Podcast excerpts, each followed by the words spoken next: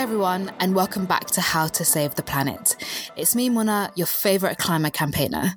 And well, the whole world has ground to a halt, and our government is rightly prioritizing its response to COVID 19. The coronavirus is affecting us all and reshaping 2020 in a way we never imagined. But what does this mean for issues that can't be postponed? This year, Glasgow was due to host the 26th UN Climate Change Talks, or COP. Last week, we heard that COP will be understandably postponed, and we want to dig into this. What really happens at COP? Why is it so important, and what should be done now?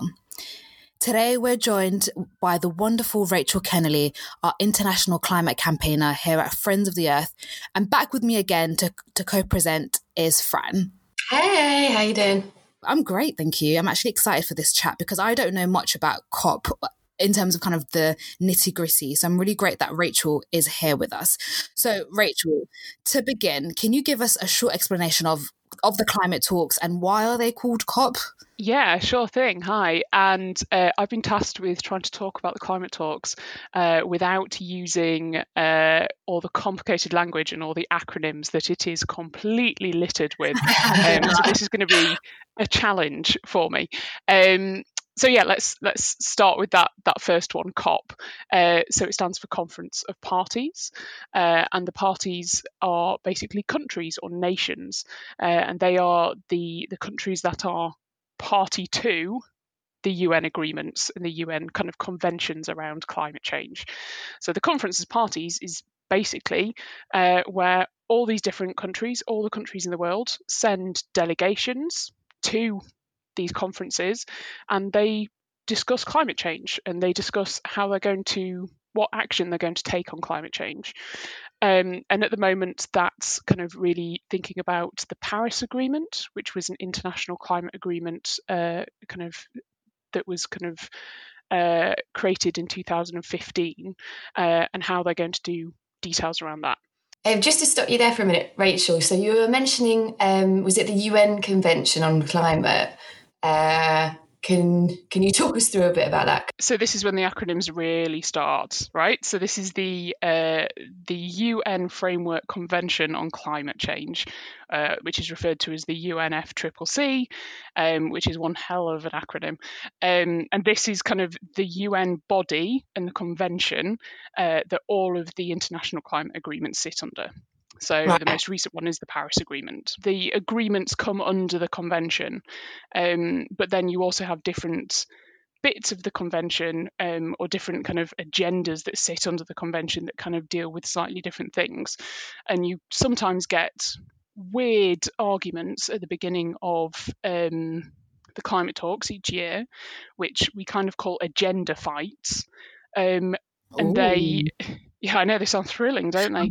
Um, and this is literally countries arguing about which agenda certain issues will co- go on because it has really big implications for how much profile those things have, how much time they get, uh, what sort of formality uh, the decisions that happen under those agendas get. So it's really big stuff about where these different decisions sit but also really tedious and really kind of like academic. Oof, I can imagine. I always remember when Rachel comes back from these conferences that she talks about the funny things countries fought over. And my favorite story is the fonts and font sizes. Um, oh, yeah. Yeah. once, I once watched a, a good 45 minute negotiation where the the facilitators were trying to get it back on track, and every time they tried, Brazil would just put their hand up and go, "The font's too small. You really need to change the font on the document." I mean, like size nine is too small, and then somebody in another country would put their hands up again. Size nine is too small, but this is not the conversation we ought to be having, and it just goes oh, on. No. Oh, it doesn't fill you with confidence, does it? If that's the sort of discussion going on it does need nice it does lead nicely to my next question of you know do they achieve anything in these conferences um, and, w- and would you say they're useful yeah so they are um, well yeah it's a good question Muna. um they are useful in the sense that they they are the only process we have where all countries get to come to the table and are treated equally. Right? That's very rare in the world. Uh, and the idea that you can have kind of a negotiator from the island of Vanuatu in the in the Pacific negotiating on an equal footing with the negotiators from the United States, right? That's incredible. And that's something that's really, really exciting and something that we ought to really promote and treasure. However, they don't necessarily, the process doesn't live up to everything that it ought to be achieving. Um, and there's a lot of reasons for this. It's not necessarily a problem with the way the process is set up, but governments don't really come into the talks and negotiate on a fair basis. So, you know, ideally, everybody would rock up to these conferences, they'd sit down for two weeks, and they would work together to try and kind of solve kind of reduce emissions to solve kind of stop climate change happening and to deal with the impacts of climate change that are already happening. Um, that's the ideal. But of course, countries actually turn up with their own domestic agendas as well. So, for example, some oil producing countries do not want to discuss reducing oil production because that would that's that's what their economy what? is based on. I know, surprise. So they come and they try and kind of negotiate to look like they're doing a bit on climate change, but they're not actually willing to kind of do what's necessary. So you end up with this process that kind of replicates a lot of the power dynamics you see between countries across politics, right? You have big, rich countries that are kind of most responsible for climate change, and you have poorer, more vulnerable countries that are kind of suffer the impacts of climate change. And they're trying to negotiate a deal between them. And unsurprisingly, that doesn't get very far when you know countries aren't prepared to move really um how serious do you think governments take um you know cops and and and do you think there are varying levels almost clusters of, of governments that are there um some who take it very seriously or some who are just kind of want to appear to be taking it seriously and maybe that's just my cynicism I, I think that's well placed cynicism. Um, yeah, that, that's basically it. So there are some countries who take it very seriously because this is their one chance to negotiate on this equal footing, and what they're facing at home is kind of a life or death situation. Um, so if you think about kind of low lying island states in the Pacific, for example, you're literally talking about the destruction of their their homes, their capitals, their you know their entire countries in some cases. Um, people are already kind of losing, having to flee their homes because of climate change and sea level rise. People are losing their means of feeding themselves through kind of uh, sea level rise, making farmland too salty to grow stuff in. Um, so it for countries like that, or even countries that have um, are susceptible to hurricanes and storms. So you know, Mozambique, the Philippines. These are countries where people are literally dying because of climate change. Um, so those countries take it very, very seriously. What you don't see is then the countries that aren't kind of on the immediate pointy end of climate change and the countries that kind of have done most cause climate change, they don't take it as seriously.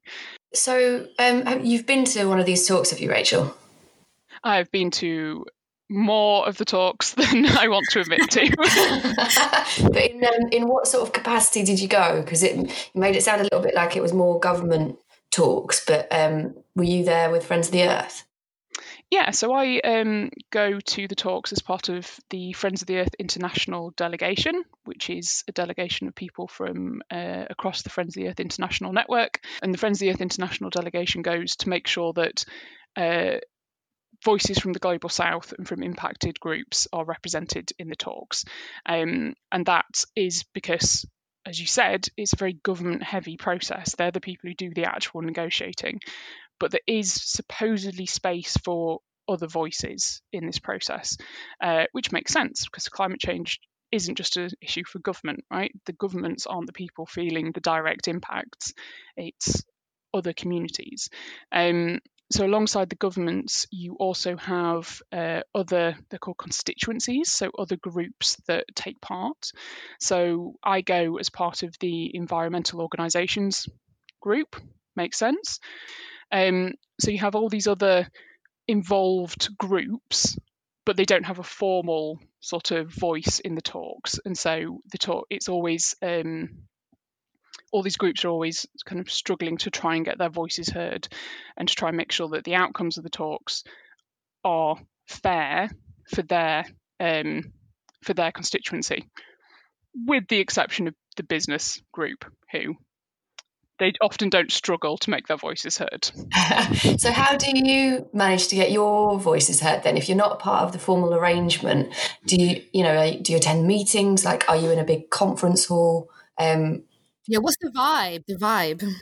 Yeah, what what's your day look like?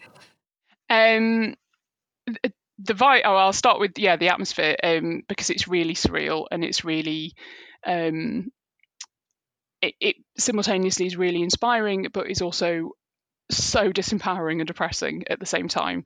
Um, so it's inspiring because it's, you know, what other opportunity do you get to be in a place with people from literally every country in the world? And, you know, you can meet people from the other side of the planet and you have the world's leading climate experts there and world leaders. And, you know, it should, that's quite inspiring. That's quite special to have, you know, activists from all over the world mm. and indigenous people from like you know indigenous people from the arctic circle but also indigenous people from kind of uh, latin america and having them all in one place sharing their experiences and kind of listening to them is incredible right? So on one side inspiring. On the other side devastatingly disempowering. Um, so you reach a happy because, medium maybe that would be ideal.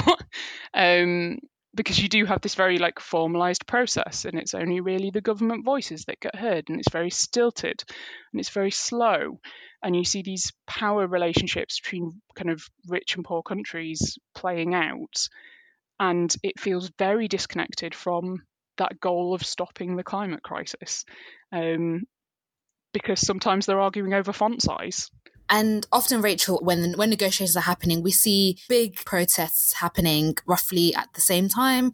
Um, uh, with in Madrid last year, there was uh, a, a, very big kind of uh, protests, um, all calling for climate justice. And how much does that influence the negotiations? Yeah. So so far, I've kind of we've mainly spoken about what happens inside that physical venue, right? But actually the climate talks are this wider phenomenon where you get, you know, frequently hundreds of thousands of activists converging in one city around the climate talks. So you do, you see these huge climate marches. Yeah, like in Madrid last year, 500,000 people. It was incredible. Um, yeah, I was in Paris.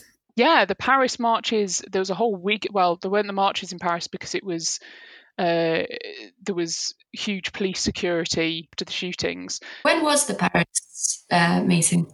So the Paris meeting was December 2015. So it was right. a few weeks after um, the shootings that took place in Paris, and so all the kind of the plans for activists to get together and do big marches had to be completely shut down because yeah. um, of the heightened security.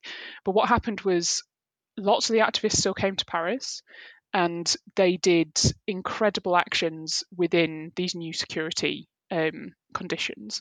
So you weren't allowed to gather with more than 10 people, um, but they had tens of thousands of activists in Paris. So they they all went in small groups um, with their mobile phones to different locations in Paris and kind of uh, checked in or dropped pins in a map and as all these thousands of little dots appeared over this map of Paris, it spelt out climate justice and peace across oh, yeah. Paris, and it was beautiful.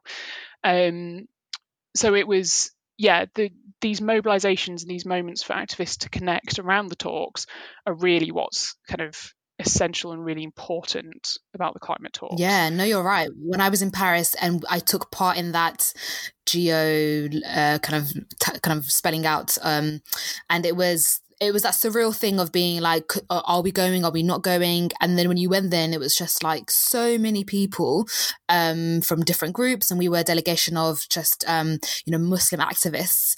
It felt, it, yeah, that for me felt like where the inspiration sat. And obviously, I wasn't indoors, um, but yeah, I could. It, it feels incredibly inspiring, and I think for it's those movements that uh, we hope put the pressure on those who are making the decisions to push for more than just the, the like mediocre kind of goalposts that they were aiming for. You guys have um, mentioned Paris a couple of times. Is it like a particularly important talk that year? So, yeah, so the Paris talks were December 2015, and that's where we got kind of the Paris Agreement, um, which is the the current international climate agreement. Um, and it was kind of heralded as this um, real it was it was when it was happening it was heralded as this kind of really historic moment um, in in kind of how we tackle climate change because basically all the countries in the world signed up to it, which is rare and has not happened before with a climate agreement. Um, and you know, obviously that has changed with uh, the US uh, planning to pull out of the Paris Agreement. Um, but where, if they do, they will literally be the only country in the world who's not signed up to it. Is there a quick way of trying to explain what it is that they agreed to? I can give it a go. Um, go on, go it won't cover all of the detail because there's there's a yeah there is a lot in there, and some of it is still being worked out. Okay, it was it was signed in kind of yeah around 2015, but they're actually still working out some of the detail, and that's what is happening in the climate talks um, at the ah, moment, okay. particularly last year in Madrid.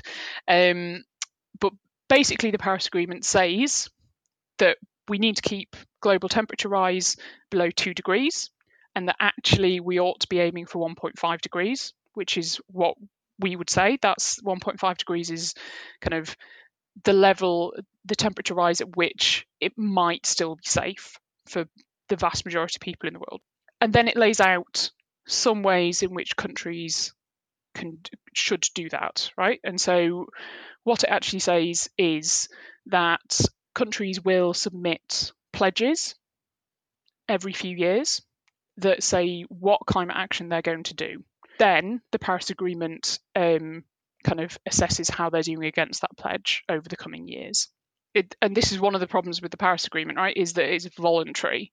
They don't have to actually meet the pledge, and they don't actually have to make sure that pledge, all those pledges together add up to keeping temperatures below two degrees. So that's it, it's it's basically me saying uh, I promise, I fully intend, I promise I'm definitely going to the gym. There's nothing in my be- in nothing in my behaviour to say to indicate that I am going to go to the gym, uh, and there's nothing to make me do that. I just have to keep every five years saying, "No, I'm definitely going to the gym." Monday, I promise. On Monday, Soon. I'll be there. um, and I have to, I have to report back. I have to say, actually no i didn't go to the gym. Or i walked towards the gym but i didn't go into the gym. So you have to you have to report on whether you've met your pledge or not but that's the only legally binding bit. Not actually right, whether okay. you do it just reporting on it. But the one kind of like useful tool in the paris agreement is this um, it's called like a ratchet mechanism. And so all these countries have made these pledges and but they don't if you add them all up, if every country did their entire pledge and you added all that effort up, it wouldn't keep temperature below 2 degrees or 1.5 degrees. So there's this ratchet mechanism, which is every five years, countries have to review and resubmit their pledge. And the idea is that they would obviously make it stronger. Technically, they could make it weaker, which would be awkward. Um, but they're, so they're meant to increase their pledge every five years, and that's one of the things that was meant to be happening this year. Is that we would get this first increasing this first ratcheting up of countries' pledges. Ah, right, okay. So that's why we were looking forward so much to COP26 in Glasgow. Exactly, because this is when we could shrink that gap between what countries were saying they were going to do and this two degree target. And Rachel, what else do, were we were hoping to achieve or at least progress in COP26? So what we were hoping for, or what we knew was coming, was all the countries would resubmit these climate pledges. And so we would get an idea of actually whether we were closer to hitting that two degree or 1.5 degree target. That's that was the main thing that was happening. So currently currently every country has one of these pledges and it's all recorded in, I don't know, the big Paris Agreement book of promise. Don't know. but it's recorded somewhere. Um, and all these pledges are kind of recorded and then and if you add them all up so if you assume that all countries did everything they promised to do that still takes us to well over 3 degrees of global warming. So at the moment those pledges are nowhere near where they need to be. So 2020 and the climate this 26th climate talks COP26 was meant to be the deadline by when all these countries put their new pledges in. They all get recorded in the big book and then um, we can add them all up and see if they did those pledges whether we would be below that 2 degree limit so what happens now if that was the deadline for them to submit pledges surely it doesn't need a climate talk for them all to submit pledges can that still not happen yeah, so countries can still submit them, um, and in fact should do. Um, the actually the first deadline for by when they were meant to submit them was actually earlier this year, and only three countries hit that deadline. Wow. Um, and yeah, they are punctual countries. Um, wow. Everybody's very on time and coping with it. It makes me feel quite good about myself, though. Like I miss deadlines sometimes, but I've not missed a UN deadline yet. So yeah, yeah there are levels. I'm there are levels. Okay. yeah. um, yeah, they can still submit this year, and in fact should do, and hopefully the UK, as the, kind of the hosts of the COPs, the COP this year, will encourage countries to do that, um, because it's you know it's an important part of the process. This ratchet mechanism. There is an argument, obviously, that because of coronavirus, countries and governments will not have a lot of spare capacity to be thinking about this. Hopefully, they've already done a lot of the work already because they've had, you know, they've had five years. Um, but you know, there is there is an argument for a bit more flexibility around that, so that countries can take the time they need to come up with a really good pledge. Um, but what's important there is the role of the UK as the climate talks hosts setting that ambition really high, setting expectations that countries do increase their pledges. Uh, Rachel, I think this all shows the importance of COP26, and now it's been delayed, um, uh, rightly so. Um, because of the coronavirus, do we have any sense of um, the new timelines and when COP26 will actually happen now? Um, well, I've got some rumours. That's almost like information, isn't it? yeah.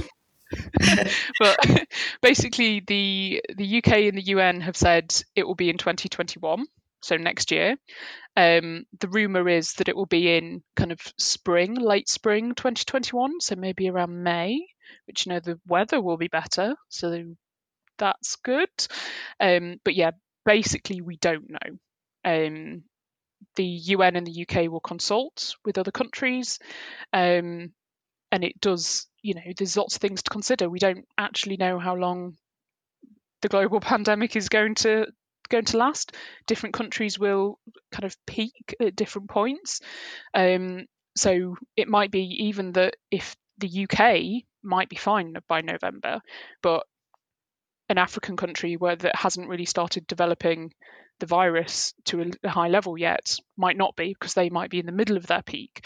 So there's a lot of things to consider, um, and giving countries enough time to deal with coronavirus is obviously the priority, and then come back with really good proposals for the climate talks. And we do have, like, if you look at history, there is uh, there's an example of when this didn't work, right? So in t- in 2009, the climate talks were in Copenhagen, and obviously that was just as the financial crash was happening, and as kind of every, countries were really distracted dealing with that, and that was a terrible climate talks, um, and really set the process back. So it's a big risk going or like forcing the climate talks to happen during kind of like a global crisis because it's people just aren't don't have the capacity to work on it properly. Rachel, um, you speak about, I guess, the importance of COP26 and and the importance of these conferences for pushing for the important kind of work of governments across the world um, to limit global temperatures. What can we do now when we're in this, I guess, limbo stage um, to fight for climate justice? It's a great question. I think lots of people are struggling with that. Um, for me, it's about obviously what we need to prioritize right now is coronavirus and making sure we're you know saving as many lives as possible globally. That's obviously the priority but what people it but that just because we have the coronavirus doesn't mean the climate crisis has gone away right? And it doesn't mean we can delay action on the climate crisis. Um so we still need to be considering that and how we recover from you know the pandemic there are going to be decisions made about where money goes where economic stimuluses go where you know what we what we choose to do as part of this recovery from coronavirus. And that really needs to be also a solution to climate change and kind of other environmental problems like nature loss and things like that. So for me it's it's thinking about as we start kind of coming out of the crisis and we think about how we're going to recover from that, making sure that that recovery is sustainable and it's fair and it really puts people uh, and environment first. Thank you so much, Rachel. That was really, really insightful. And I've even learned some some new things about the process um, and, and the importance of COP26. So thank you so much for joining us. Yeah, thank you, Rachel. Thank you for Fab. having With me. that, um, I'll let you go. Take care, guys. Bye. Take care. Bye. See you soon. Bye. It was really lovely to speak to Rachel and Fran about the COPs um, and how important they are in, in the fight to protect people and planet. Well, I guess it's, of course, important that right now all attention is on the coronavirus and protecting frontline workers and those most vulnerable. But as we hopefully get through it and, and start thinking about life after it, we need to make sure, as Rachel said, that it's one, again, centered on the most vulnerable and that climate justice and the world that we strive to build is one that's sustainable and works for all. So, with that, I say take care of yourselves, each other, and the planet, and we hope to see you soon.